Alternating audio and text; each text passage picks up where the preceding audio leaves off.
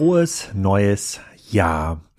Ich hoffe, ihr seid gut reingekommen und habt Lust, ein weiteres Jahr Kassenzone zu begleiten und ein paar Podcasts zu hören. Ähm, das Ende des letzten Jahres war ja stark beeinflusst von Temu, Shein, Trendyol, Tmall, startet jetzt nochmal durch. Also die ganzen chinesischen Plattformen, die es jetzt doch irgendwie geschafft haben, den Endkundenzugang zu erlangen. Da wird es spannend, wohin die Reise geht mit den europäischen, amerikanischen, klassischen Retailern, zu denen mittlerweile auch Amazon gehört, der Opa der Marktplätze oder die Oma der Marktplätze, um das hier auch gendergerecht auszudrücken. Ähm, und da frage ich mich natürlich, ähm, was gibt es für Strategien, ähm, wo man da vielleicht nicht so in Abhängigkeit gerät und mit so einer Strategie fangen wir das neue Jahr an. Und ähm, es ist ein bisschen ungewöhnlich vielleicht für diejenigen, die jetzt hier ein total hippes digitales Modell erwarten, weil das ist es eben nicht, sondern Patrick war zu Gast, der ist CEO der WIT-Gruppe, ein sehr großes Unternehmen aus dem Otto-Konzern, was seinen wesentlichen Umsatz noch immer mit Katalogen macht. Ähm, die kommen auf einen Milliardenumsatz, verschicken noch Kataloge, die als Anstoßmedium funktionieren an eine Kundschaft, die auch in absehbarer Zeit nicht bei TikTok oder bei Instagram aktiv sein ähm, wird, sind damit sehr erfolgreich schreiben schon sehr lange schwarze Zahlen, hatten natürlich auch eine sehr anstrengende Phase während ähm, Corona. Aber als ich mir das so angehört habe, und ich bin ja, das wissen die meisten von euch natürlich sehr, sehr Omnichannel skeptisch und auch natürlich auch sehr, sehr Katalog skeptisch. Aber als ich da so reingehört habe, habe ich mir gedacht, die Probleme oder Herausforderungen, die Patrick heute managen muss, sind wahrscheinlich besser zu lösen und auch profitabler zu lösen als einige der Herausforderungen, die gerade Salando lösen muss. Auch wenn natürlich klar ist, dass in absehbarer Zeit, in 10, 15 Jahren, ein Großteil der Wittkundschaft auch über digitale Kanäle angesprochen werden muss. Und die machen auch schon eine ganze Menge Online-Umsatz, also daran wird es auch nicht mangeln. Aber hört da mal genau rein, was er so ein bisschen erzählt ähm, und lasst euch davon ähm, inspirieren. Ich glaube nicht, dass der Katalog aufgrund des Witt-Erfolges zurückkommen wird in großer Breite in unsere Industrie aber es ist schön zu hören, dass es Strategien gibt, die auch ohne TikTok und Instagram ähm, auskommen und die noch viele glückliche Kunden bedienen können. Caro war mit dabei, die war im Konferenzraum in Hamburg, hat dazugehört und ist dann am Ende auch mal eingesprungen, hat noch ein paar Fragen gestellt, die ich vergessen habe zu fragen. Also es ist ein Alex, Caro und Patrick Podcast. Ich hoffe, der gefällt euch und äh, ich hoffe, das ist auch für euch ein gelungener Auftakt in 2024. Patrick, willkommen im Hamburger Office. Heute mit Weihnachtsmarktstimmung im Hintergrund. Vielleicht kann man das hier auf dem YouTube-Video später noch ein bisschen einfangen. Wir äh, reden heute tatsächlich wieder über den Handel mal. Wir haben ja in letzter Zeit viel über Energie geredet und, ähm, und Ski-In und andere Themen. Äh, du leitest die WIT-Gruppe mhm. und das auch sehr erfolgreich. Bist schon seit vielen, vielen Jahren auch im E-Commerce, wahrscheinlich schon noch länger als ich. Reden wir gleich mal drüber. Äh, und wir wollen heute mal verstehen, wie gut es eigentlich bei euch läuft äh, und was vielleicht noch besser laufen kann.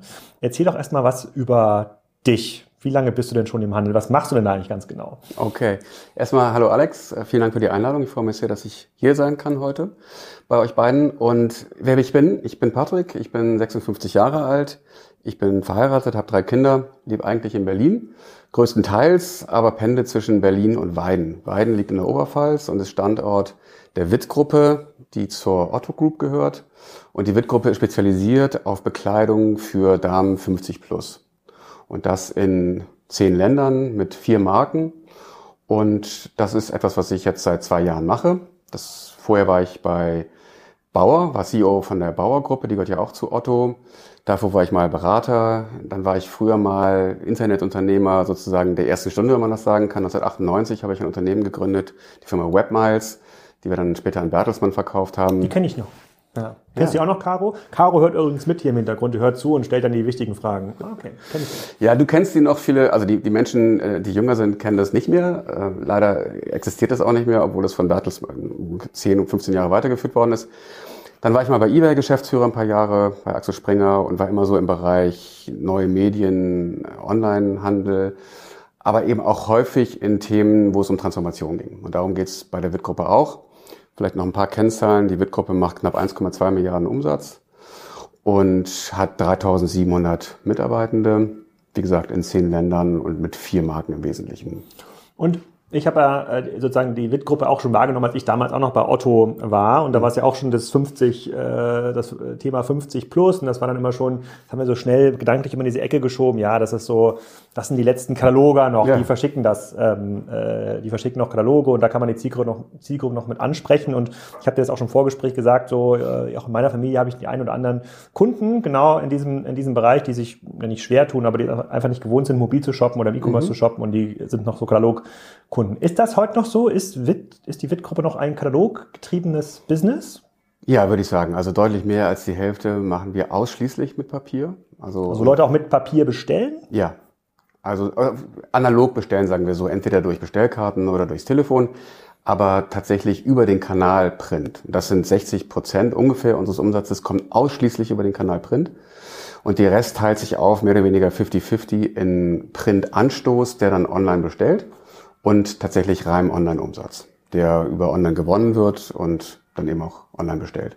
Hm. Und jetzt, ähm, jetzt haben wir ja in dem Markt in den letzten ja, 20 Jahren Stunde diesen Weggang vom Katalog hin dazu so rein Online-Plattformen gesehen.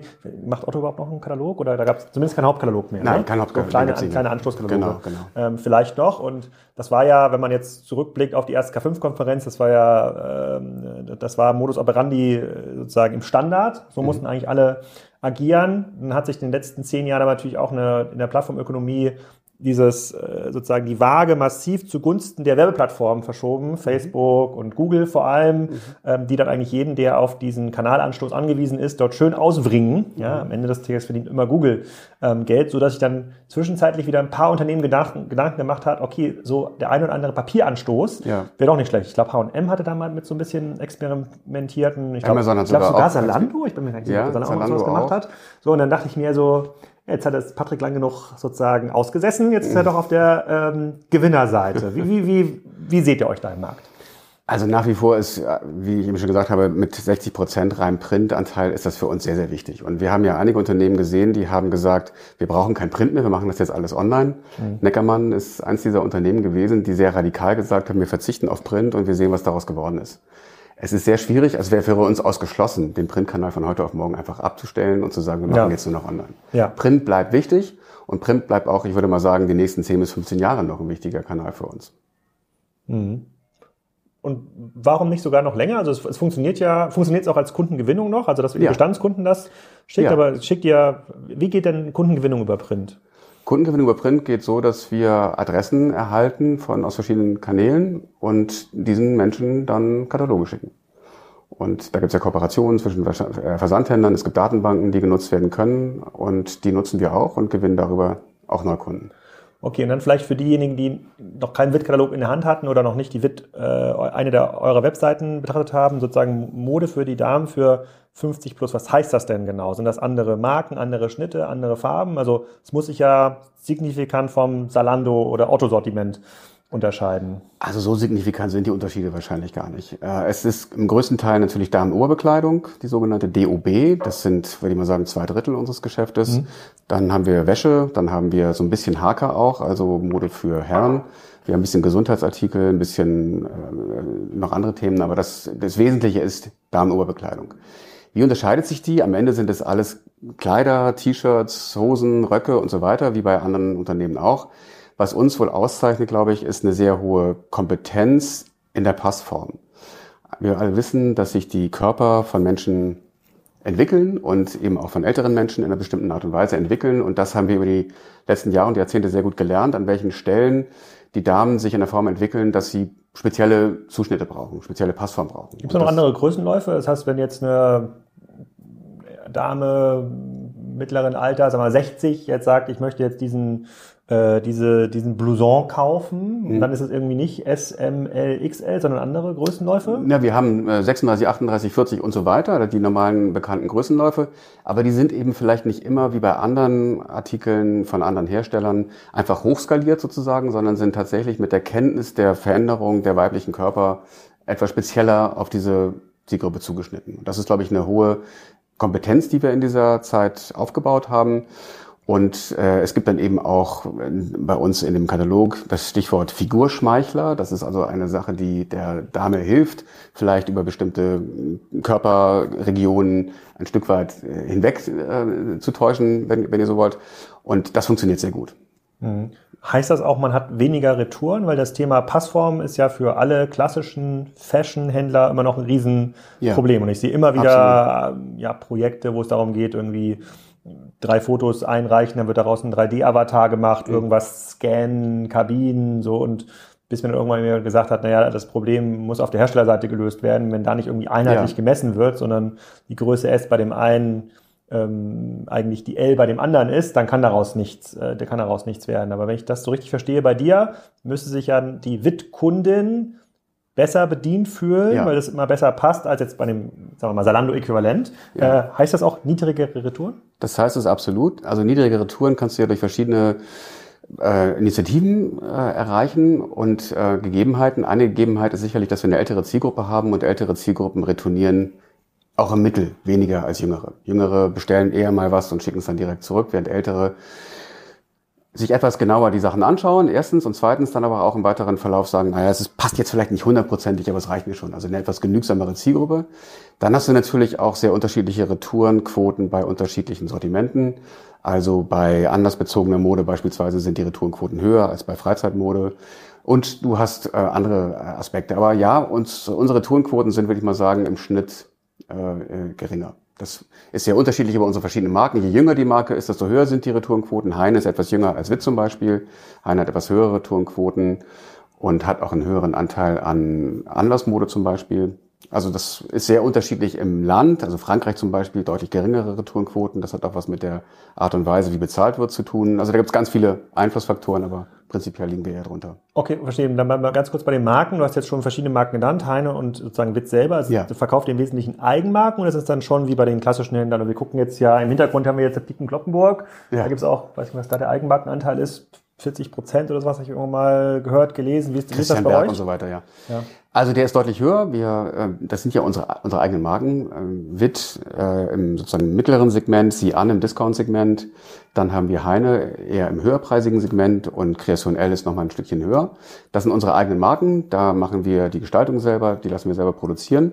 Und dann haben wir einen kleinen Anteil von zum Beispiel Wäschesortimenten, aber wir verkaufen auch aus dem Konzern einige äh, Artikel im Cross-Selling, zum Beispiel von Dascana, aber der Anteil ist eher gering. Mhm. Der Haupt, das Hauptaugenmerk liegt auf Eigenmarken. Und magst du dann mal erzählen, wie euch die letzten drei Jahre so ergangen sind? Wir hatten, ich habe das mit vielen Gesprächspartnern ja schon ähm, durchgesprochen. Ähm, äh, diejenigen, die aus dem stationären Handel kamen, die hatten natürlich während der Corona-Zeit jetzt nicht so einen, nicht so einen Zuckerschlecken. Die ja. mussten dann teilweise ad hoc digitale Projekte äh, umsetzen. Mm, dafür ging es dann nach Ende Corona erstmal wieder ein bisschen hoch. Die rein Onliner oder die rein Distanzhändler, zu denen ihr auch, auch, auch gehört, mhm. haben eigentlich so einen richtigen Peak gehabt. Wenn ich mich hier so umschaue, so also richtig alt, sozusagen Ü, Ü50, Ü60 ist jetzt das Durchschnittspublikum hier in der Spitaler Straße auch nicht, aber ich würde jetzt vermuten, dass in der klassischen Innenstadt die Leute schon eher älter sind, mhm. wenn die nicht in der Innenstadt einkaufen konnten. Mhm. In den letzten drei Jahren müsstet ihr ja einen richtigen Peak gesehen haben. Jetzt meine Wette. Das haben, das, das haben wir auch. Also ich glaube, es gab, wie überall auch sonst, gab es eine gewisse Anfangsverunsicherung, als Corona kam. Wie geht das weiter mit dieser Pandemie? Und nach dieser kurzen Anfangsverunsicherung gab es eine, eine sehr hohe Nachfrage. Ja, die Läden waren geschlossen zwischendurch und Distanzhandel war eigentlich die einzige Möglichkeit, an, an mhm. Sachen zu kommen. Das heißt, wir haben da auch einen hohen Peak gesehen. Äh, in dem Moment hatten wir natürlich ein bisschen zu wenig Ware, was war, das war schade. Ähm, dann, äh, hat ah, sich, okay. dann hat sich das natürlich ein Stück weit wieder normalisiert. Und dann kam letztes Jahr die Ukraine-Krise. Und wir hatten auf Basis zu geringer Bestände natürlich auch ordentlich eingekauft, um für die Zukunft vorbereitet zu sein. Und dann kam die Ukraine-Krise. Das war ehrlich gesagt auch die Zeit, in der ich gerade angefangen habe, in Unternehmen zu arbeiten. Und dann hat sich tatsächlich alles geändert. Also wir hatten ein sehr schwieriges, sehr anspruchsvolles Jahr letztes Jahr. Bei eBay hat man immer vom Double Whammy gesprochen, wenn irgendwie so zwei Effekte kamen, denn den hatten wir auch. Wir hatten einerseits Nachfragerückgang aufgrund der Verunsicherung, gerade auch so ein bisschen in unserer Zielgruppe. Also die Topline hat gelitten und gleichzeitig sind die Kosten explodiert. Und zwar in jeder Hinsicht. Papier ist ja für uns eine sehr wesentliche, sind sehr wesentliche Faktorkosten. Wir machen eben sehr viele Kataloge. Der Papierpreis hat sich von 600 auf 1200 Euro verdoppelt. Das macht einen signifikanten zweistelligen Millionenbetrag in den Kosten aus. Dann haben wir Baumwolle, die teurer geworden ist. Dann sind die Frachtkosten aus Asien von ehemals 1500 Euro zwischendurch auf 14, 15.000 Euro hochgegangen. Also du hast ja nur gesetzt für, pro Container, pro 20 Fuß Container, genau. Und äh, äh, alle anderen Sachen auch äh, Kunstfasern und alles, was mit Energie zu tun hat. Porto ist teurer geworden, äh, Druck ist teurer geworden, also an allen Stellen. Und da hatten wir alle Hände voll zu tun, dagegen zu steuern. Und das hat sich zum Glück wieder ein Stückchen normalisiert. Letztes Jahr sind wir trotzdem noch gerade eben profitabel gewesen, was, glaube ich, sehr wenig Unternehmen in unserer Peer Group sagen konnten. So, und wir haben viel angestoßen und die Sachen wirken jetzt. Wir haben natürlich auch Preise erhöht. Teilweise sind die Faktorkosten wieder ein Stück weit runtergekommen. Und deswegen haben wir jetzt ein besseres Jahr und fühlen uns jetzt wohl und kommen wieder auf ein sehr gutes Profit-Niveau. Okay, also und, und erzähl mal so diese, dieser Nachfragerückgang während der Ukraine-Krise, der wurde ja bisher immer damit erklärt, dass Energiekosten gestiegen sind, generelle Unsicherheiten, ja. aber insbesondere weil die Energiekosten gestiegen sind, haben die Leute weniger zum Einkaufen äh, ähm, gehabt. Und das war es dann im Grunde genommen auch bei euch, wo die Leute gesagt haben, okay, ich verzichte jetzt auf den nächsten Blouson ja. und warte erstmal auf die Gasrechnung Ganz von genau. meinen Versorger, weil die meisten in eurem Umfeld dürften ja auch, äh, ähm, oder viele haben wahrscheinlich sogar Wohneigentum, so sind dann auch noch mal doppelt betroffen, dann jetzt noch von der von dem Heizungsgesetz wahrscheinlich dann auch und noch von vielen anderen äh, Gesetzen ja. und dann, dann sagen, dann kaufen wir erstmal kaufen wir erstmal weniger. Und siehst du, und das ist, ist äh, sozusagen die Frage, wollte ich dir ohnehin stellen, aus so einer makroökonomischen Perspektive, sozusagen, hat sich das wieder vollkommen normalisiert? Also ist man auf den alten Bestellniveaus, also sowohl Frequenz als auch Bestellhöhe zurück, wo wir sagen, okay, Gaspreis ist doch nicht so teuer geworden, Strompreise sind jetzt auch wieder eher so Richtung 30 Cent und nicht 40 äh, ähm, Cent. Und äh, heute kam, glaube ich, der Beschluss der EU, dass man, äh, dass Häuser doch nicht zwangsrenoviert äh, mhm. werden können. Da werden sich jetzt auch wieder einige ein bisschen entspannter äh, zurücklegen können und sagen, okay, diese 80.000 Euro, die jetzt die Hausfassadenrenovierung gekostet hätte, die, die kann ich jetzt ja. eigentlich in Schuhe und, und Jacken stecken. Ähm, wie, wie weit sozusagen ist das Pendel jetzt wieder zurückgekehrt in die Normalität? Also was die Mengen angeht, sind wir noch nicht wieder da. Äh, da wir Preise erhöht haben, wie eigentlich alle, ähm, äh, sozusagen alle anderen Unternehmen auch in unserer Peer Group, können wir, was Umsatz angeht, sind wir jetzt sogar leicht äh, über Vorjahr, was, was super ist, was sehr gut ist aber mengenmäßig sind wir noch nicht ganz wieder da. Das heißt, Kleidung ist schon etwas, was die Kunden etwas depriorisiert äh, vor äh, Heizen, aber natürlich auch vor Urlaub. Wir merken ja, dass die Menschen auf ganz viel verzichten, aber nicht auf den Urlaub und wir da eher tatsächlich Zuwächse sehen und bei Kleidung machen sie eher Abstriche. Mhm.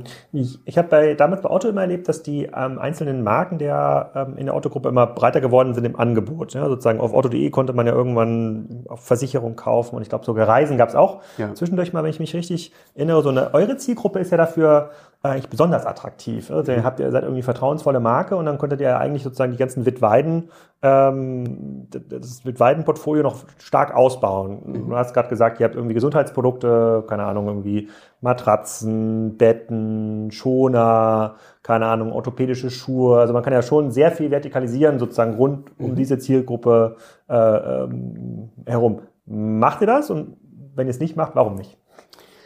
Darüber denken wir natürlich immer nach und wir machen auch kleine Versuche, aber wir wollen schon bei unseren Leistungen bleiben. Wir wollen, wir sagen schon, unser Kern-USP ist tatsächlich Mode für die Dame 50 plus in allen unseren Marken, in allen unseren Ländern. Und da wollen wir eigentlich nicht den Fehler machen, dass wir uns da verzetteln. Ja, zwischendurch denken wir immer mal wieder darüber nach.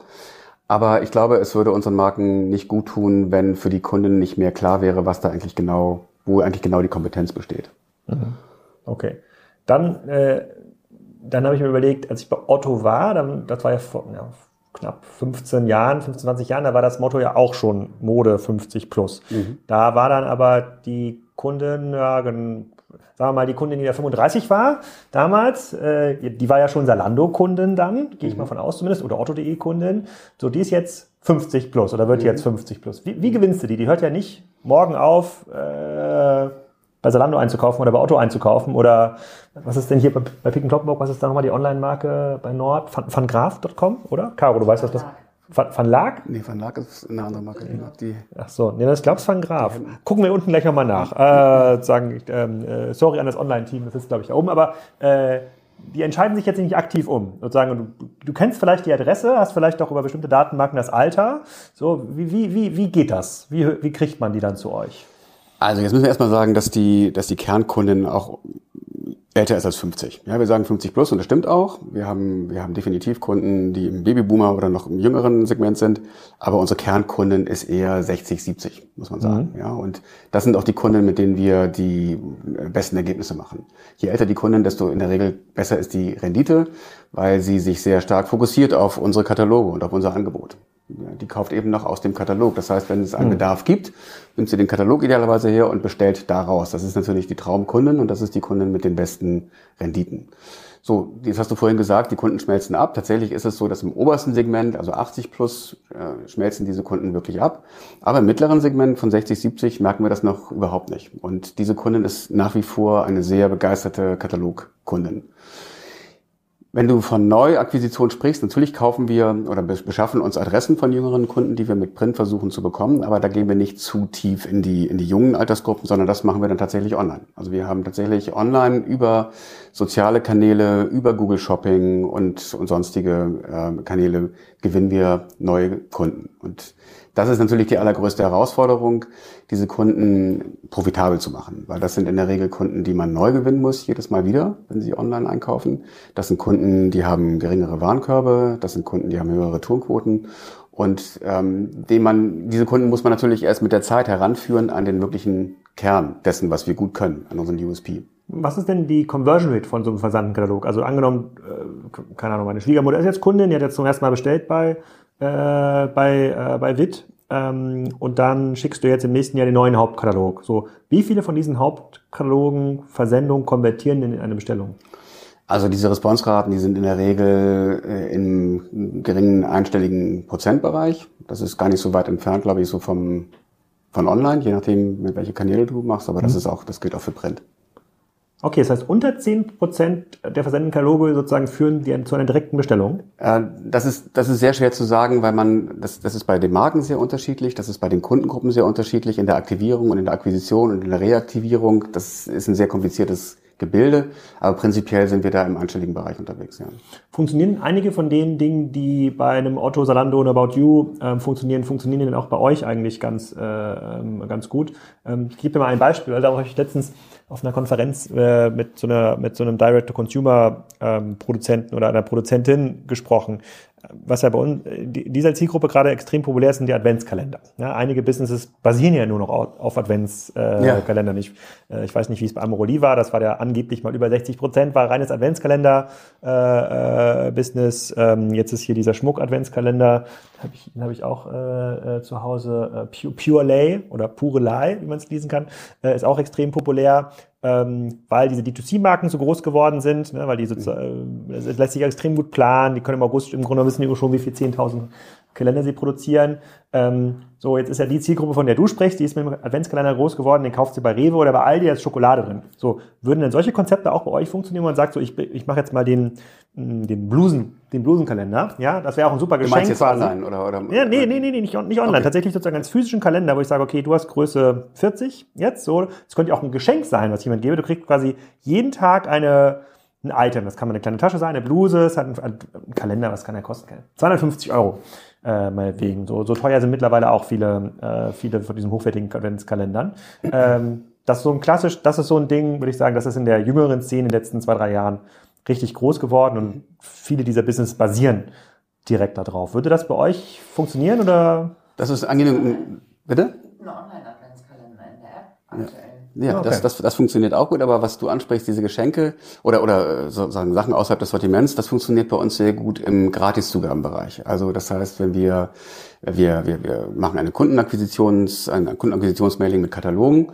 und ähm, für deine erste Bestellung bekommst du ein äh, Kofferset äh, gratis ah. dazu. Ja, also als, als äh, VF, als, äh, als Verkaufsförderungshebel damit ist unsere Zielgruppe äh, praktisch aufgewachsen und das funktioniert nach wie vor sehr gut. Also das fünfteilige Kofferset oder das dreiteilige Sowieso-Set, das sind Dinge, die als VF-Hebel wahnsinnig gut funktionieren. Das geht. Wie bitte? Das geht wirklich noch. Das geht okay. sehr, sehr gut. Ja, ah, ich würde das Thema Blusen-Adventskalender oder was man immer da auch reintut. Das nehme ich gerne mal mit. Ja, also es würde, ja, würde sicherlich viele Items geben bei euch im Katalog, die sind, keine Ahnung, unter 10 Euro, vielleicht sozusagen Gestellungspreis unter 3 Euro, so dass man für 200 Euro, glaube ich, einen profitablen Kalender zusammenstellen kann. Und wenn ich da zu Hause in die äh, sozusagen glänzenden Augen jeden Morgen äh, schaue, sozusagen der Adventskalender beschenken, äh, dann geht da äh, äh, schon was. Ich würde einmal sozusagen Caro die Gelegenheit äh, äh, bieten, hier quasi die Fragen zu stellen, die ich bisher vergessen habe. Und dann habe ich noch ganz viele andere äh, Fragen. Wir können mal kurz einen Sitz tauschen, dann kannst du deine Fragen loswerden. Dann setze ich mich mal auf die andere Seite. Ich klippe das hier mal um. So. Patrick. Hi, Caro. Äh, ich möchte total gerne nochmal auf das Thema der Kundenakquisition eingehen, weil ich finde es extrem spannend. Wenn man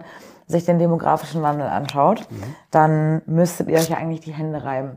Na, weil sozusagen gerade eine Generation in eure Richtung wächst, die ja, einfach unfassbar groß ist. Also um konkret äh, mal zu sprechen, ich glaube in 2050 wird mehr als die Hälfte der Menschen über 50 Jahre alt sein. Und ich habe dich so verstanden, dass der Katalog aktuell extrem profitabel für euch funktioniert. Daraus schließe ich auch eine gewisse Loyalty. Mhm. Aber warum könnt ihr dann nicht sozusagen sehr stark eigentlich aktuell auch nicht profitable Art und Weise Kunden online neu gewinnen, weil ihr wisst, ihr habt einen Live, also einen, einen Kundenlebenszyklus, der bevorsteht von ja mehreren Jahrzehnten.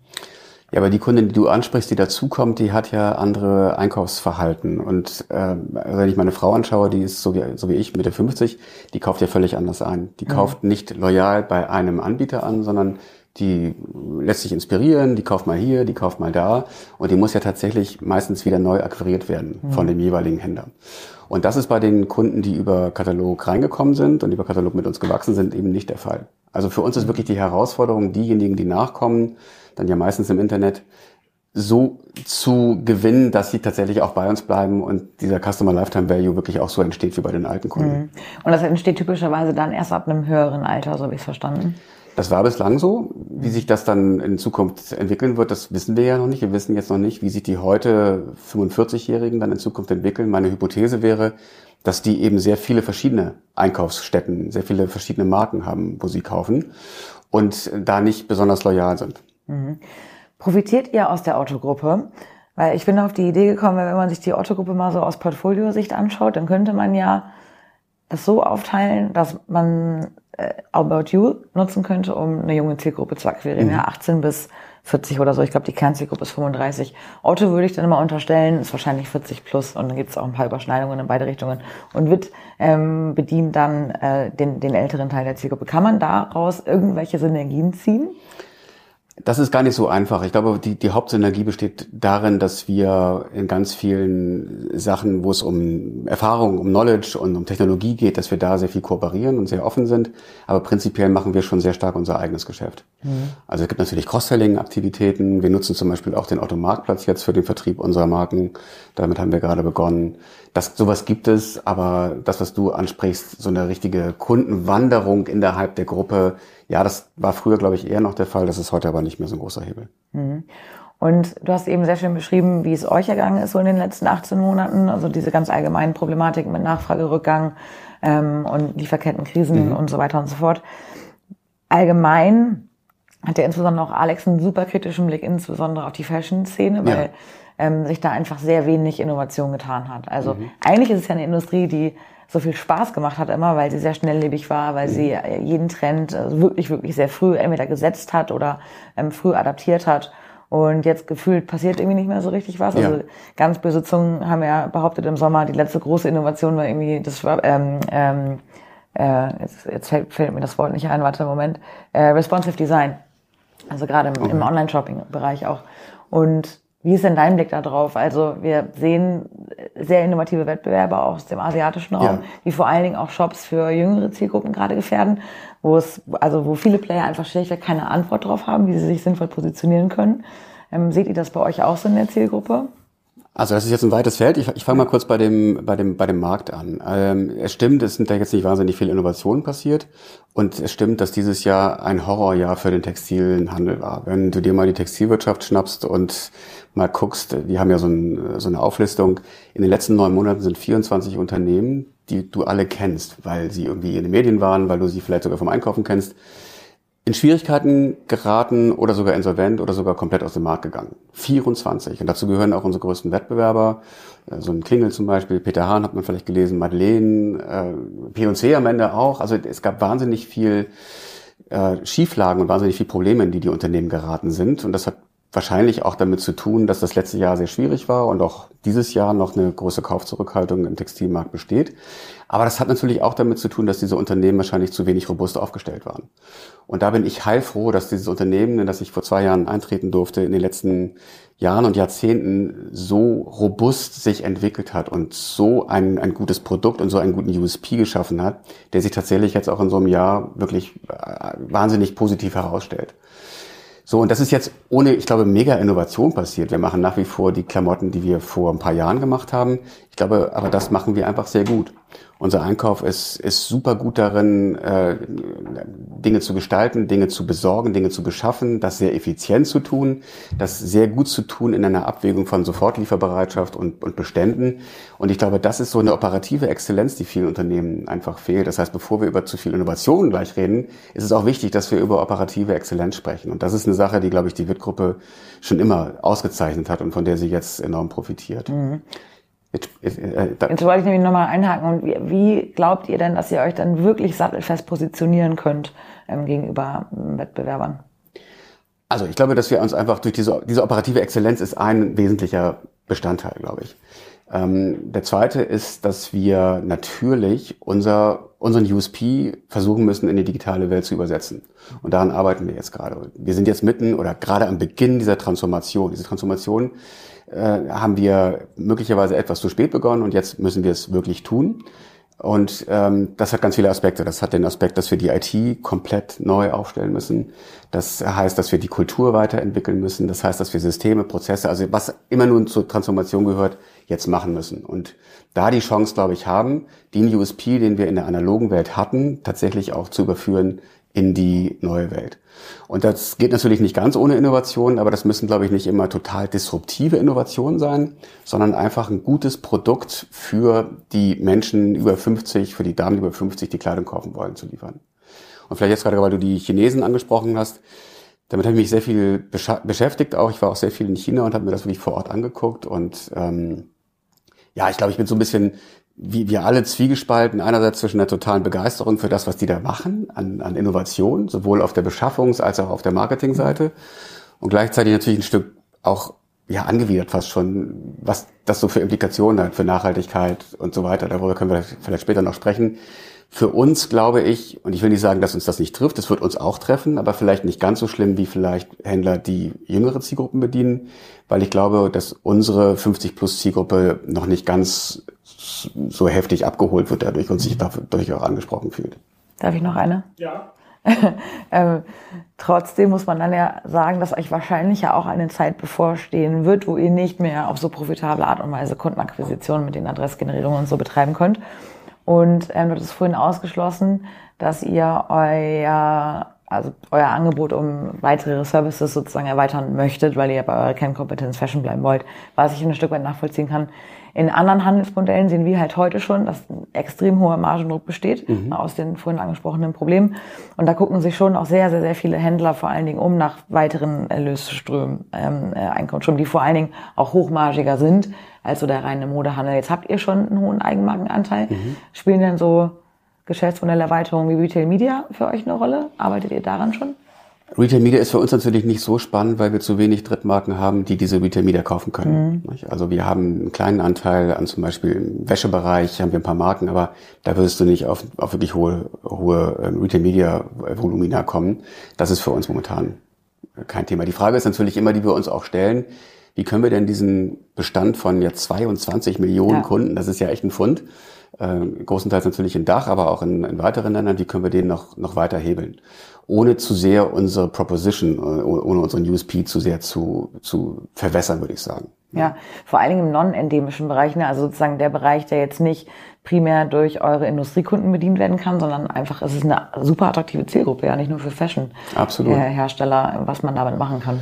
Absolut. Wir, wir können uns da auch gut Kooperationen vorstellen. Die Otto Group hat sich jetzt ja auch ein bisschen in den Markt der Dienstleistungen, äh, Gesundheitsdienstleistungen und so weiter entwickelt. Da kann man sich sicherlich ganz viele Sachen vorstellen. Aber auch mal so die Frage, die ich häufiger gestellt bekomme, warum macht ihr nicht einen Marktplatz für dieses Segment? Also erstens gibt es einen Marktplatz in der Otto Group, der, der, ähm, der gerade weiterentwickelt wird. Und zweitens, ich bin gar nicht so davon überzeugt, dass jeder jetzt Marktplatz werden sollte oder kann. Und wir sehen ja auch, oder ich sehe auch aus User Experience Sicht, dass das mich mittlerweile teilweise auch echt nervt, diese, diese Marktplatz-User Experience. Also wenn ich, Amazon macht nach wie vor eine, eine wahnsinnig gute Customer Experience im Sinne der Abwicklung und der Zuverlässigkeit. Aber die, die Suche auf Amazon nach Produkten, das wird ja mehr und mehr, äh, das macht ja keinen Spaß mehr. Und, und schon gar nicht für Fashion. Und Fashion ist eben aus meiner Sicht, oder Bekleidung ist etwas, was Inspiration braucht, was ein bisschen eine Tailored Shopping Experience braucht und nicht so diese One-Size-Fits-All User Experience, die du bei Amazon siehst. Ich glaube nicht, dass jeder Marktplatz werden kann und sollte und ich glaube, wir gehören nicht dazu. Mhm. Bin ich total bei dir, darf kein Selbstzweck sein. Eine letzte Frage, wie stellt ihr denn Experience sicher? Also Experience hat ja ganz viele Aspekte, wie wir alle wissen. Das ist die, die, die äh, On-Site Experience. Da sind wir sicherlich gutes Mittelmaß. Das machen wir gut, das machen wir robust. Da haben wir jetzt aber nicht die, die super coolen, disruptiven Features. Ich glaube, dass der größte Teil unserer sehr guten Customer Experience stattfindet in der Gestaltung der Mode, in der Erbringung der Dienstleistungen, äh, aber auch im Customer Service zum Beispiel. Wir legen sehr viel Wert auf einen sehr persönlichen Customer Service. Also du wirst, wenn du dich mal bei uns ins Customer Service äh, Team setzt, wirst du feststellen, dass es eine andere Art ist, wie mit den Kunden umgegangen wird. Die sind sehr geduldig, die sind sehr, ja, sehr, sehr dem Kunden zugewandt und sicherlich dauern die Gespräche da auch ein bisschen länger, aber das schätzen die Kunden auch. Und die Kunden schreiben uns Briefe und äh, bedanken sich und so weiter. Also wir haben eine sehr, sehr dankbare, ganz tolle Zielgruppe, mit der es echt Spaß bringt, äh, zusammenzuarbeiten auch. Äh, die vielleicht nicht so cool und hip ist wie bei About You und bei anderen, aber die sehr loyal eben ist und die ähm, die, die, die, die ein tolles Wertesystem auch hat und die eine gute Dienstleistung auch schätzt. Ich habe mich ja gerade die ganze Zeit äh, gewundert, wenn, ähm, ob man nicht hier so eine Art Pop-up-Katalog-Kampagne machen könnte in der Einkaufsstraße. Aber das jetzt, wir sind ja, wir nehmen ja hier am Freitag Nachmittag, würde ich sagen, auf. Äh, Advents, zweites Adventswochenende besteht uns bevor. Die, die, die Straße hier wird leerer. Das hat mich ein bisschen gewundert. Ich dachte, jetzt wird es voller wegen den Weihnachtsmärkten, aber das Wetter ist jetzt auch nicht so richtig geil. Und äh, wenn man sich jetzt unten hinstellen würde und jetzt mal Wittkaloge verteilen ähm, äh, würde, so eine Weihnachtsedition mit dem Kofferset äh, obendrauf, würde, glaube ich, auch hier auch super funktionieren. ähm, äh, hätte, ich, hätte, ich so die, hätte ich so die Vermutung, da könnte man wahrscheinlich auch den ein oder anderen Neukunden noch äh, gewinnen hier im Vorbeigehen. Ja, du kommst mit guten Ideen hier rum, Alex, muss ich sagen. Also warum nicht? Das könnten wir mal Adventskalender, Pop-Up-Stores in der Spitaler Straße, äh, einiges. Ähm, Übrigens, wir haben jetzt immer nur über Distanz angesprochen. Wir haben ja auch Läden. Ich weiß nicht, das weiß, wir haben 120 Geschäfte insgesamt von 100, nee, wusste ich nicht. 100 Wo sind die? Fachgeschäfte. Die sind größtenteils im, im, im südlicheren Raum und die sind größtenteils in Städten, die so bis 100.000, maximal 150.000 Einwohnern. Das ist so der Sweet Spot für unsere. Und die laufen unter Witt, das ist dann Witt Mode? Ja, die laufen unter Witt Weiden und die laufen ah. sehr gut. Und die hatten äh, jetzt gerade auch haben wir ähm, haben wir ein sehr gutes äh, Jahr ähm, mit mit wirklich guten Zuwächsen und auch da treuen Kunden. Und auch da geht es eben darum, weil wir über User Experience gesprochen haben, dass wir diese Läden in der Form gestalten, dass sie für unsere Zielgruppe gut passen. Zum Beispiel größere Umkleidekabinen haben und so weiter, die Möglichkeit haben, dass tatsächlich auch die Verkäuferin der äh, Dame, die dann Kundin ist, sehr stark zur Hand gehen und helfen. Also das ist auch ein Teil unserer User Experience, die wir in den Läden dann eben Und, und wie habt ihr jetzt die, die, Frequenz erlebt in den Innenstädten oder wo da, wo ihr eure Läden ähm, habt? Weil hier, also man hört ja immer von dem Rückgang der Frequenz. Ich glaube, das letzte Mal, dass ich davon gehört habe, dass jemand von steigender Frequenz oder stabiler Frequenz gesprochen war im Podcast mit den Deichmann äh, ähm, Eigentümern im OMR-Podcast, aber man hört ja sonst immer von rückgehender Frequenz. Wie ist das in euren Läden ergangen? Die, die Frequenz ist stabil, muss man sagen. Ähm, und die ist natürlich Schwankungen unterworfen. Also während Corona war das natürlich für uns genauso eine Katastrophe im Stationärbereich wie für andere auch. Dann haben wir solche äh, Situationen, wo es einfach wahnsinnig warm ist draußen, wirklich heiß ist draußen. Äh, das merkt man natürlich auch. Wenn es dann stark regnet oder stark geschneit hat und glatt ist, dann wagen sich die älteren ähm, Kunden auch nicht so gern auf die Straße. Also es ist Schwankungen unterworfen, aber prinzipiell ist die Frequenz sehr stabil. Aber ihr könntet dann in diesen Läden ja auch so eine Art VIP-Service anbieten. Ihr wisst ja, was die Leute umsetzen. Ihr habt wahrscheinlich ein Adressbuch dann auch von den Leuten. Kennt ja in diesen, wenn das so mittelgroße äh, ähm, Städte sind, habt ihr auch die Wahrscheinlichkeit, dass die Verkäuferinnen ihre Kundinnen kennen. Das hatte mich extrem beeindruckt bei den Hult-Moden-Interview, ähm, dass die so eine Kennungsquote von so 80 Prozent haben. Könnt ihr mit dem Namen begrüßen, wenn sie durch die Tür laufen. so hoch seid ihr wahrscheinlich nicht, das aber ist, das ist bei uns nicht ganz äh, so. genau, aber ihr könnt ja so VIP-Service wie Bräuninger zum Beispiel auch oder das KDW, wo man sagt so hier äh, Elke, äh, komm doch jetzt mal, äh, oder hier gibt's quasi einen, einen neuen Gutschein, was auch immer, oder eine neue Kollektion, wir holen dich irgendwie ab, wir legen dir schon mal Sachen zurecht Ja. äh, und dann komm doch mal in den Laden. Macht ihr sowas? Das machen wir. Äh, Das machen wir vielleicht nicht ganz so sophistiziert, wie es, wie es Bräuninger macht, aber das machen wir schon. Wir haben ein, ein Kundenbindungsprogramm, das nennt sich Filialfreunde. Das ist ausschließlich für die Stationärkunden. Gibt uns dann die Möglichkeit, wenn sie sich, wenn die Kundin sich dafür äh, interessiert, dann eben auch die Daten wirklich zu bekommen von ihr und sie in unser System zu nehmen, auch wenn wir sie noch nicht im Bestand haben für unser Station, äh, für, für unser Distanzgeschäft. Das machen wir da. Und Schickt ihr der Filialfreundin auch einen Katalog? äh, ja, das machen wir auch. Und wir ähm, schicken ihr auch äh, Ankündigungen für Aktionen zum Beispiel, für besondere Rabattaktionen im Handel. Das machen wir auch. Ah, okay. Ich würde mal äh, 10, 20 Minuten zurückspulen, als ihr, äh, 10 Minuten vielleicht zurückspulen, als ihr über das Thema IT gesprochen habt. Ähm, wenn ihr jetzt in einer Transformation seid Ja. und ähm, das relativ große Team, was sich darum kümmert, die Kataloge ideal zusammenzustellen, ähm, die Ware auszusuchen, Ware zu produzieren, jetzt ein bisschen umstellt, so Richtung IT, ich will nicht sagen IT-driven ähm, Company. Wie, wie, wie macht ihr das? Ich hoffe, jetzt wird hier niemand nervös, zwei, drei Straßen weiter bei äh, About You und Scale, äh, die ja, glaube ich, mit euch zusammenarbeiten. Ja. Aber wie, wie, wie werdet ihr eine IT-Company?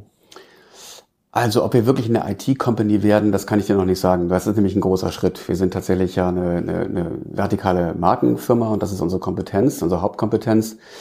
Die IT ist bei uns in die Jahre gekommen, das muss man einfach sagen. Und die IT ist äh, mittlerweile sehr monolithisch und nicht besonders flexibel, um im Kundeninterface etwas zu tun, ähm, wird es notwendig sein, auch im Backend sehr viele Veränderungen vorzunehmen. Und Also die IT war ja darauf ausgelegt, quasi Katalogbestellungen zu vereinnahmen oder auch Kataloge irgendwie so zu produzieren, dass die Artikelnummern stimmen. Das heißt, wenn jemand diesen Bestellzettel jetzt mal äh, zuschickt, sozusagen wurde das dann Ja. bei euch im Service Center quasi einge, eingetippert, ja, Adresse, Größe, was Mhm. auch immer. Das war ja die, das musste die IT bisher machen. So, und jetzt reden wir quasi von dem Wandel IT, die dann ja, Custom Experience, äh, äh, digitale Custom Experience erzeugt, sozusagen. Das, dieser Schritt steht euch noch bevor. Der, Schritt- der steht uns absolut bevor und wir stellen fest, dass wenn wir kleine Änderungen im User Interface machen wollen, dass sie sehr, sehr große Änderungen im Backend ver Ah. verursachen oder mit sich ziehen und äh, so viele verschiedene Applikationen innerhalb dieses Monolithen betreffen, dass es ein sehr großer Aufwand ist. Seid ihr noch in dieser Intershop-Welt, die Otto damals auch mal hat, oder ist das schon was ganz nee, das anderes? ist was anderes, das ist was selbstgestricktes. Ah, okay. ähm, und das müssen wir jetzt ablösen. Ja, und das wird eine Sache sein, die uns die nächsten Jahre beschäftigen wird und viel Geld kosten wird und viel Ressourcen verschlingen Ich frage das mit der IT auch, auch mit Scale deshalb, weil ähm, die, bisher haben sich ja immer alle an irgendwie Salando oder About You auch im Bereich Mobile orientiert. Ähm, wenn ich mir aber jetzt die selbst irgendwie anschaue, dann ist das sozusagen sehr stark immer noch suchbasiert. Ja? Und ich muss sehr viele Filter ähm, verwenden und das, äh, das und, und es hat quasi versucht, sich an diese klassische Gestik des Wischens äh, anzulehnen, was jetzt aber für viele Menschen total gewöhnungsbedürftig ist. Das ist für, für uns jetzt hier in diesem Raum total normal. Aber nicht, dass jetzt, äh, keine Ahnung, meiner Schwiegermutter geben, denn das würde sie komplett überfordern. Das, das heißt, es gibt ja eine riesige Chance, Interfaces zu entwickeln, die entweder tatsächlich dieses Discovery Commerce machen, wie jetzt die chinesischen Anbieter, wo man halt so durchscrollt und äh, mal sagt, okay, das gefällt mir, das gefällt mir, das äh, äh, äh, gefällt mir und gar, gar nicht mehr sucht, ja, und dann idealerweise natürlich auch auf Basis des Bestellverhaltens dann sagt, okay, guck mal, das hast du schon, hier gibt's was Neues, äh, ähm, was auch immer macht.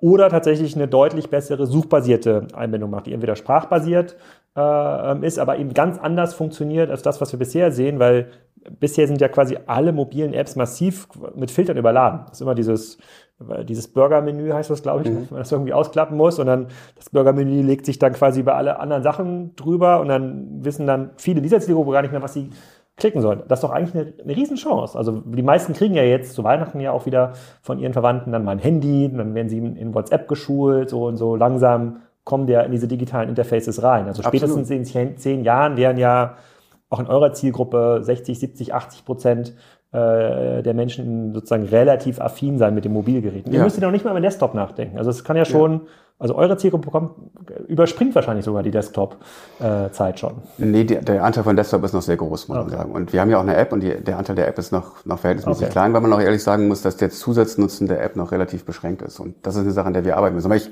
bin voll bei dir. Das ist eine Riesenchance nach vorne, eine, eine tailored User Experience für unsere Zielgruppe zu machen. Und als allererstes äh, fragen mich natürlich Leute immer, ja, müsst ihr die Buchstaben größer machen, weil die alten Damen nicht mehr so gut lesen können. Das ist es jetzt definitiv nicht, aber natürlich. Aber es ist es auch. Es ist es auch. Du musst ja schon Gedanken darüber machen, wenn du jetzt quasi Schriftgröße, ich habe meine Schriftarten im Handy letztens auch größer stellen müssen, das ist mir zu klein geworden, aber die, die ja, weg, weg, weghalten hat bei mir auch nicht geklappt. Aber aber wenn man sich das mal äh, überlegt, also und Caro ist ja schon in viel dieser User Experience Projekte mal gewesen, die wenigsten haben die Anforderung, die App muss noch funktionieren mit einer dreifach so großen Schriftgröße. So, wenn man das kann, also wenn man das quasi als Anforderung umsetzen kann, das wäre ja schon mal der, der Hammer. Absolut. Also da testen wir uns jetzt auch langsam rein. Äh, der, der, der Kanal online ist einfach nicht, äh, noch nicht, noch nicht der dominierende bei uns, aber da beginnen wir jetzt zu gucken, was ist eigentlich die beste User Experience. Mhm. Und dann aber eben tatsächlich ist unser größeres Problem, das mit dem Backend in der Form zu verheiraten. Das ist jetzt im User Interface, was Filter und sowas angeht, nicht das große Problem, aber wenn wir an Mehrwert von Apps denken, dann ist da viel drin, äh, Stichwort äh, Customer Area, wo du deine ganzen Bestellungen managen kannst, äh, Delivery Trackings und so weiter.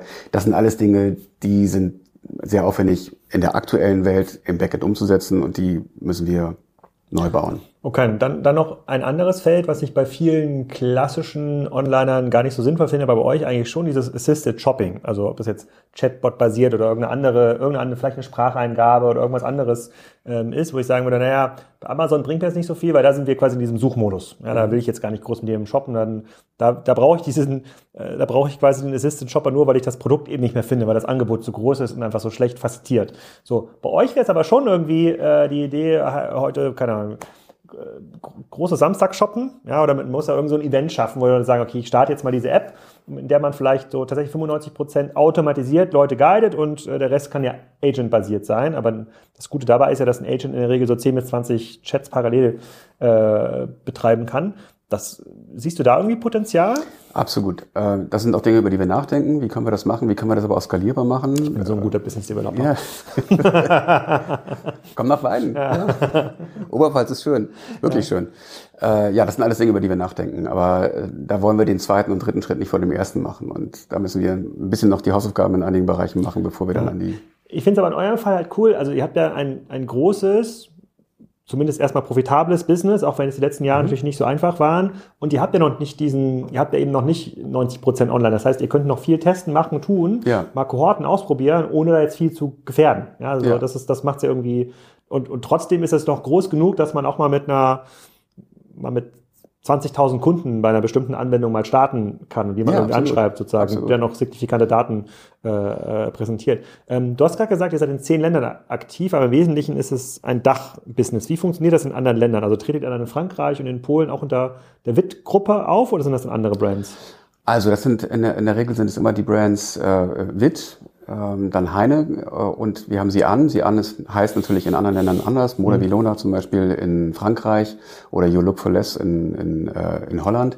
Es sind im Wesentlichen immer diese Marken, die wir unter verschiedenen Markennamen in den verschiedenen Ländern vertreiben. So, wie, wie machen wir das aus? Das machen wir größtenteils von Weiden aus. Äh, also Österreich, Schweiz und so weiter machen wir ohne eigene Teams in den Ländern. Wir haben ein eigenes Team in Frankreich. Dort haben wir drei Marken. Äh, Helin, das ist sozusagen Heine Frankreich. Dann haben wir WIT und wir haben Moda Vilona, das ist unser Discount-Brand und das machen wir dort mit einem eigenen Team, weil das schon ein sehr spezieller Markt ist. Aber es verkauft ihr unter einer eigenen Domain oder auf französischen Fashion-Marktplätzen? Nein, unter eigenen Domains. Das ist mhm. alles unser eigenes Geschäft. In okay. Frankreich sind wir noch gar nicht auf Marktplätzen. Und dann haben wir noch USA, das haben wir äh, vor einigen Jahren gestartet äh, unter der Marke Creation L oder Creation L. Und ähm, das bauen wir gerade aus, haben da jetzt auch eine äh, Abwicklung, die wir von Mexiko aus machen, äh, in den amerikanischen Markt hinein. Und das ist der zweite Markt, den wir wirklich mit einem dedizierten Team machen. Alle anderen Märkte machen wir von beiden aus. Ich, ich hatte ähm, diese Woche einen Podcast veröffentlicht mit Anthony Soho, der ist Beirat bei ähm, Spriker, der war, äh, der hat das E-Commerce-Geschäft von Walmart geleitet. Da hatten mhm. wir uns darüber unterhalten, warum es eigentlich keine Multimarken-Retailer ähm, gibt im Fashion-Bereich in den USA. Es gibt ja kein Salando Äquivalent. Ja. Ne? Sozusagen das die meisten kaufen bei Target, Walmart ja. oder bei, aber auch bei Amazon ein. Genau. Ähm, wie, wie, ist das denn in, in, in euren Segment? Also ist es da, also dort sind die Klickpreise teilweise noch höher in den USA. Es ist schwierig, Kunden zu gewinnen. Geht ihr da mit einer ähnlichen Strategie äh, wie in den deutschen Markt und kauft euch Adressen und schickt den Kataloge? Kennt das überhaupt der amerikanische Kunde? Absolut. Kataloge sind in den USA sehr, sehr verbreitet nach wie vor. Hm. Äh, und äh, genau so gehen wir auch vor. Äh, das Tolle an den USA ist, der Markt ist riesig, aber das Schwierige an den USA ist eben auch, der Markt ist teuer, wie du sagst, in jeder Hinsicht teuer. Ob das jetzt Klickpreise sind oder ob das jetzt Gehälter von Mitarbeitenden sind, er ist deutlich teurer und er ist natürlich sehr fragmentiert. Ähm, also auch was Herkunft der, der, der Menschen angeht, sind wir eben äh, weniger auf der hispanischen Seite zum Beispiel äh, wahrscheinlich äh, erfolgreich als auf der auf der sozusagen White Anglo-Saxon äh, American Seite. Und äh, deswegen ist er sehr fragmentiert und er ist nicht einfach zu erobern. Da haben wir uns jetzt auch einige Jahre schon versucht und ähm, das ist ein, ein schwieriges Unterfangen. Wenn es dann klappt, ist es, glaube ich, eine große Chance. Aber wer ist denn da der typ, die typischen Wettbewerber? Sind das denn auch ehemalige oder immer noch im Wesentlichen dann ähm, äh, Katalog-Retailer, die das auch mal gemacht haben? Genau, gibt es, gibt es sehr viele. Und dann aber auch, wie du sagst, äh, nach wie vor die, mhm. die Walmarts und die, und die Sears und was davon übrig geblieben ist und die Nordstroms und so weiter. Mhm. Okay, verstehe. Aber, aber geht dann quasi mit so einem Eigenmarkenansatz dann. Ich habe noch ja. mal überlegt, als Caro gefragt hat mit Retail Media und den Marken, klar, also man könnte natürlich überlegen, bietet man diesen Zugang zu den Kunden, die jetzt schon hat, äh, bietet, den ihr schon habt, bietet man das jetzt anderen Marken an, die ein ähnliches Segment bedienen, weil es ja schon schwierig ist, das merken wir eigentlich in allen äh, Geschäftsmodellen, jetzt als Eigenmarke mit vielleicht irgendwie 20 Millionen Euro Umsatz da jetzt ein super geiles Online-Geschäft zu betreiben, ist gar nicht so trivial. Ja die Kunden sind nicht bei Salando, nicht so sehr bei Auto, die sind irgendwie bei euch. Wie kann man die erreichen? Also ich finde es jetzt gar nicht so abwegig, äh, das zu ermöglichen. Vielleicht jetzt nicht mit irgendwie 1000 Marken, aber vielleicht sind es auch irgendwie 20, 30, 100, 200 Marken, mit denen man, mit denen man das machen kann. In einem etwas anderen äh, Fulfillment-Modell, weil die Leute wollen natürlich schon ganz, dass es ein Paket haben und jetzt nicht wie bei Amazon, dass man gar nicht genau weiß, wann kommen ja. die Pakete an, wie viele Lieferungen sind das ähm, eigentlich, weil die einfach noch einen anderen Rhythmus ähm, orientiert sind. Aber ich finde es jetzt nicht krass abwegig, wenn ihr die Zielgruppe so gut äh, bedienen könnt. Aber es hat krass abwegig ist es nicht, aber wir wollen in jedem Fall vermeiden, dass wir uns Bestände aufbauen mit Drittmarken. Das das kommt mhm. für uns nicht in Frage äh, im, großen Stil. Dafür haben wir einfach die eigenen Bestände zu gut im Griff und können das sehr gut betreiben und merken eben auch bei anderen Unternehmen, wie schnell es einem das Genick brechen kann, wenn man seine Bestände nicht im Griff hat. Mhm. Und als Marktplatzmodell also Basics, man, Basics, Basics. Genau. Das, mhm. das ist das ist die das ist das Ziel genau. Mhm. Okay. Du hast gerade schon äh, gesagt, dass 24 Unternehmen quasi aus der Textilbranche ein sehr schlechtes Jahr hatten ja. mit einigen Insolvenzanmeldungen. Wir gucken jetzt auf äh, Nord. Ich glaube, die Insolvenzanmeldung kam von Blickenblockenburg Süd, äh, wenn ich da jetzt richtig informiert war. Kann ich dir gar nicht genau sagen. Einige eurer Wettbewerber sind äh, Kapeister gegangen. Ja. Das müsste aber jetzt in der Kundengewinnung erstmal sich positiv auswirken bei, bei euch, weil die, wo sollen die hingehen? Also so, ja. die, ihr seid ja die natürliche nächste Adresse. Genau, also ähm, so furchtbar das ist für die für die Menschen, die davon betroffen sind. Das ist äh, das ist einfach ganz schrecklich. Was dann in einigen Städten, in denen tatsächlich diese Unternehmen ja auch große Arbeitgeber sind oder waren, ist das mhm. ist das furchtbar zu sehen. Äh, und dennoch ist es so, dass wir natürlich ein Stück weit von dieser Konsolidierung auch profitieren. Und äh, das merken wir jetzt glaube ich noch nicht voll, weil viele dieser Unternehmen zwar in der eigenverwalteten Insolvenz sind, aber tatsächlich noch verkaufen. Das werden wir im nächsten Jahr wahrscheinlich noch ein Stück weit mehr merken. Und wie immer das ist, ein Teil der Nachfrage, die da äh, weggeht von anderen Wettbewerbern, geht tatsächlich auch aus dem Markt weg und der andere Teil verteilt sich auf ganz verschiedene Wettbewerber, teilweise auf reine Onliner vielleicht. Zalando wird davon auch was bekommen und About You wahrscheinlich auch, aber wir davon auch. Die, ein Teil der Nachfrage, die ganz weggeht, heißt das quasi, die Leute kaufen dann weniger? Also ich glaube, wenn, wenn Unternehmen, die einen sehr engen äh, Kontakt zu ihrer Kunden hatten, tatsächlich aus dem Markt gehen, dann ah, geht okay. vielen Kundinnen im gerade höheren Alter tatsächlich auch wahrscheinlich, denen fehlt dann was. Denen fehlt dann einfach ein Anbieter, ein, ein Trusted ah. okay, Provider. Und, und dann Konsolidierung quasi der Innenstadt, die jetzt ja gerade massiv nochmal beschleunigt wird durch den Niedergang der Signa ähm, Holding, was auch den ein oder anderen Dominoeffekt nach sich ziehen ja. äh, äh dürfte. Ähm, merkt ihr das? Also merkt ihr noch so eine Verschiebung tatsächlich von bisher offline kaufenden Kunden, die dann äh, zu euch dann online gehen oder in den Katalog kommen? Also das war sicherlich in der Corona-Zeit sehr stark spürbar, als der stationäre Handel einfach komplett geschlossen war. Und ja, wenn der Trend sich fortsetzt, wie du ihn beschrieben hast, dann werden wir das da sicherlich, äh, sicherlich auch weiter merken. Hm, okay.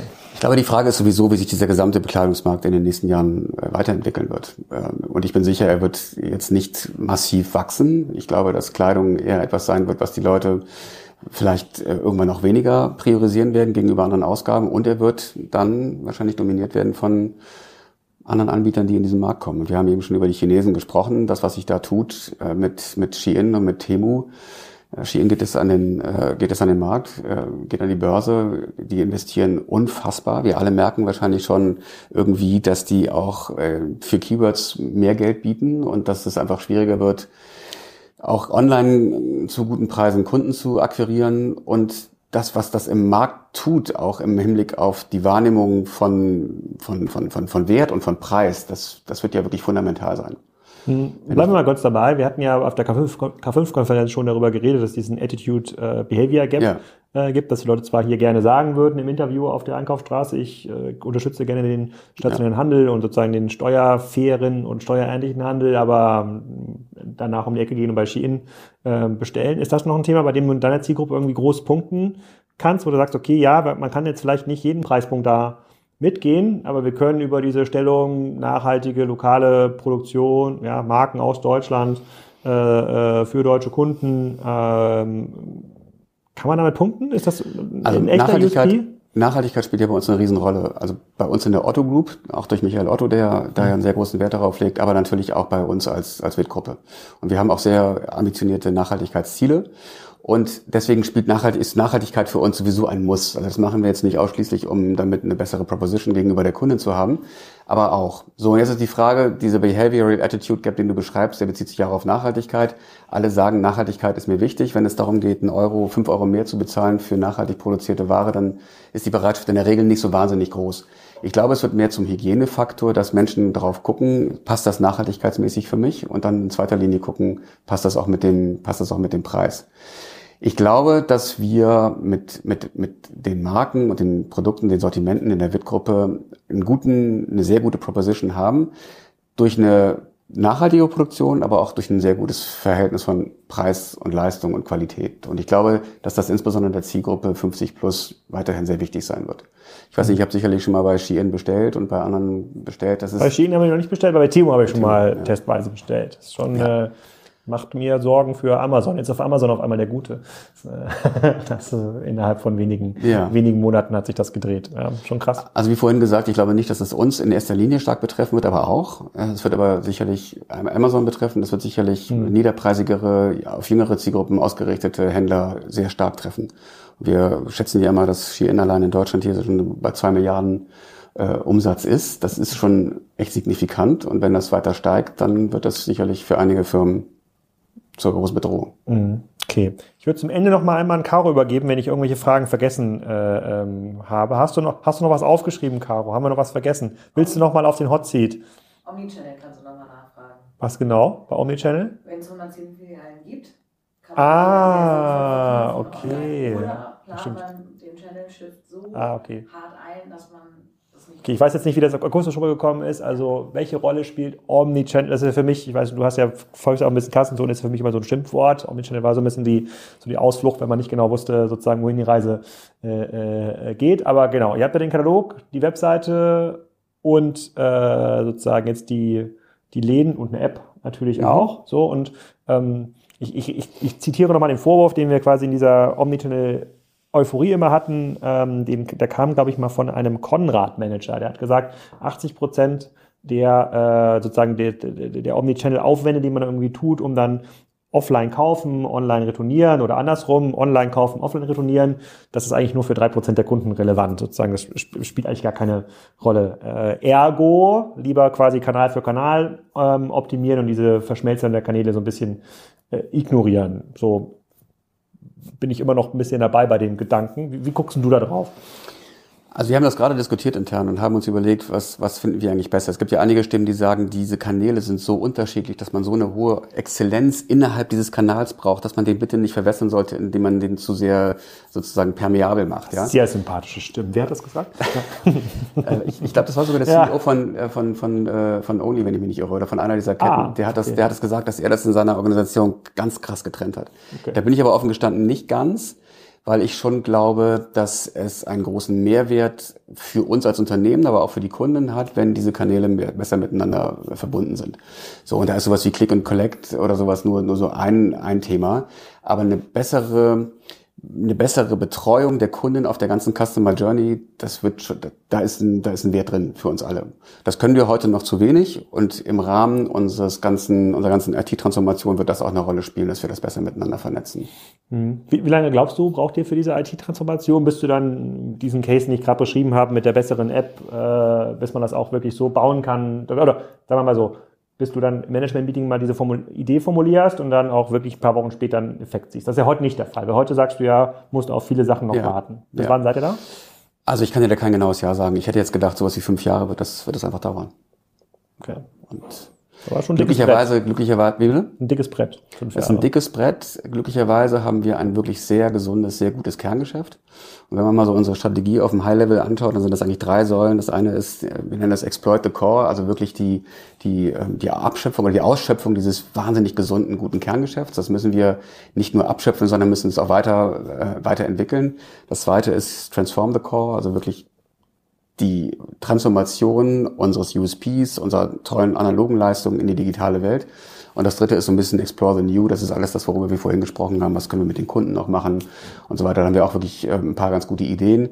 Und das ist so ein bisschen die, die, die Strategie nach vorne hin. Und ähm, ich bin wahnsinnig froh, dass wir ein wirklich gutes, robustes Geschäft haben, das dann am Ende auch diese Transformation finanzieren kann. Sehr cool. Das ist mir gerade eingefallen, ich wollte meiner Schwiegermutter tatsächlich noch äh, äh ein paar Wettkataloge mitbringen, hätte ich jetzt von die signieren lassen können.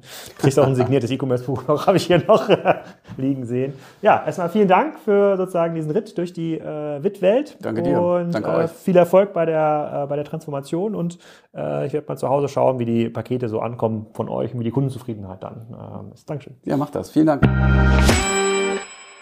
So, das war's. Ich hoffe, es hat euch Spaß gemacht. In den nächsten beiden Wochen geht's weiter mit dem Manzli Heinemann. Wir gucken uns Farfetch an, wir gucken uns TikTok Shop an und versuchen so ein bisschen zu ergründen, welche Deutschlandvision äh, eigentlich gerechtfertigt wäre. Also wie müssten wir das Land aufstellen, wenn es ein bisschen nach vorne geht. Und ähm, dann kommt Caro, glaube ich, in drei Wochen ist sie wieder dran äh, mit einem spannenden, äh, mit einem spannenden Podcast, aber äh, dazu vielleicht mehr in einer der nächsten Folgen. Ich möchte mich auch bedanken für das viele Interesse bisher an der Kassenzone Werbung. Also es haben sich schon einige Unternehmen gemeldet, die Podcast-Sponsor werden wollen. Wir wollen uns da natürlich jetzt nicht in jeder Folge mit einem neuen Unternehmen auseinandersetzen, sondern ein paar Dauersponsoren ähm, finden. Ähm, da sind wir noch in der Verhandlung. Aber wenn ihr da Interesse haben solltet, schreibt mir einfach an alex.kassenzone.de. In diesem Sinne wünsche ich euch ein schönes 2024. Bis nächste Woche.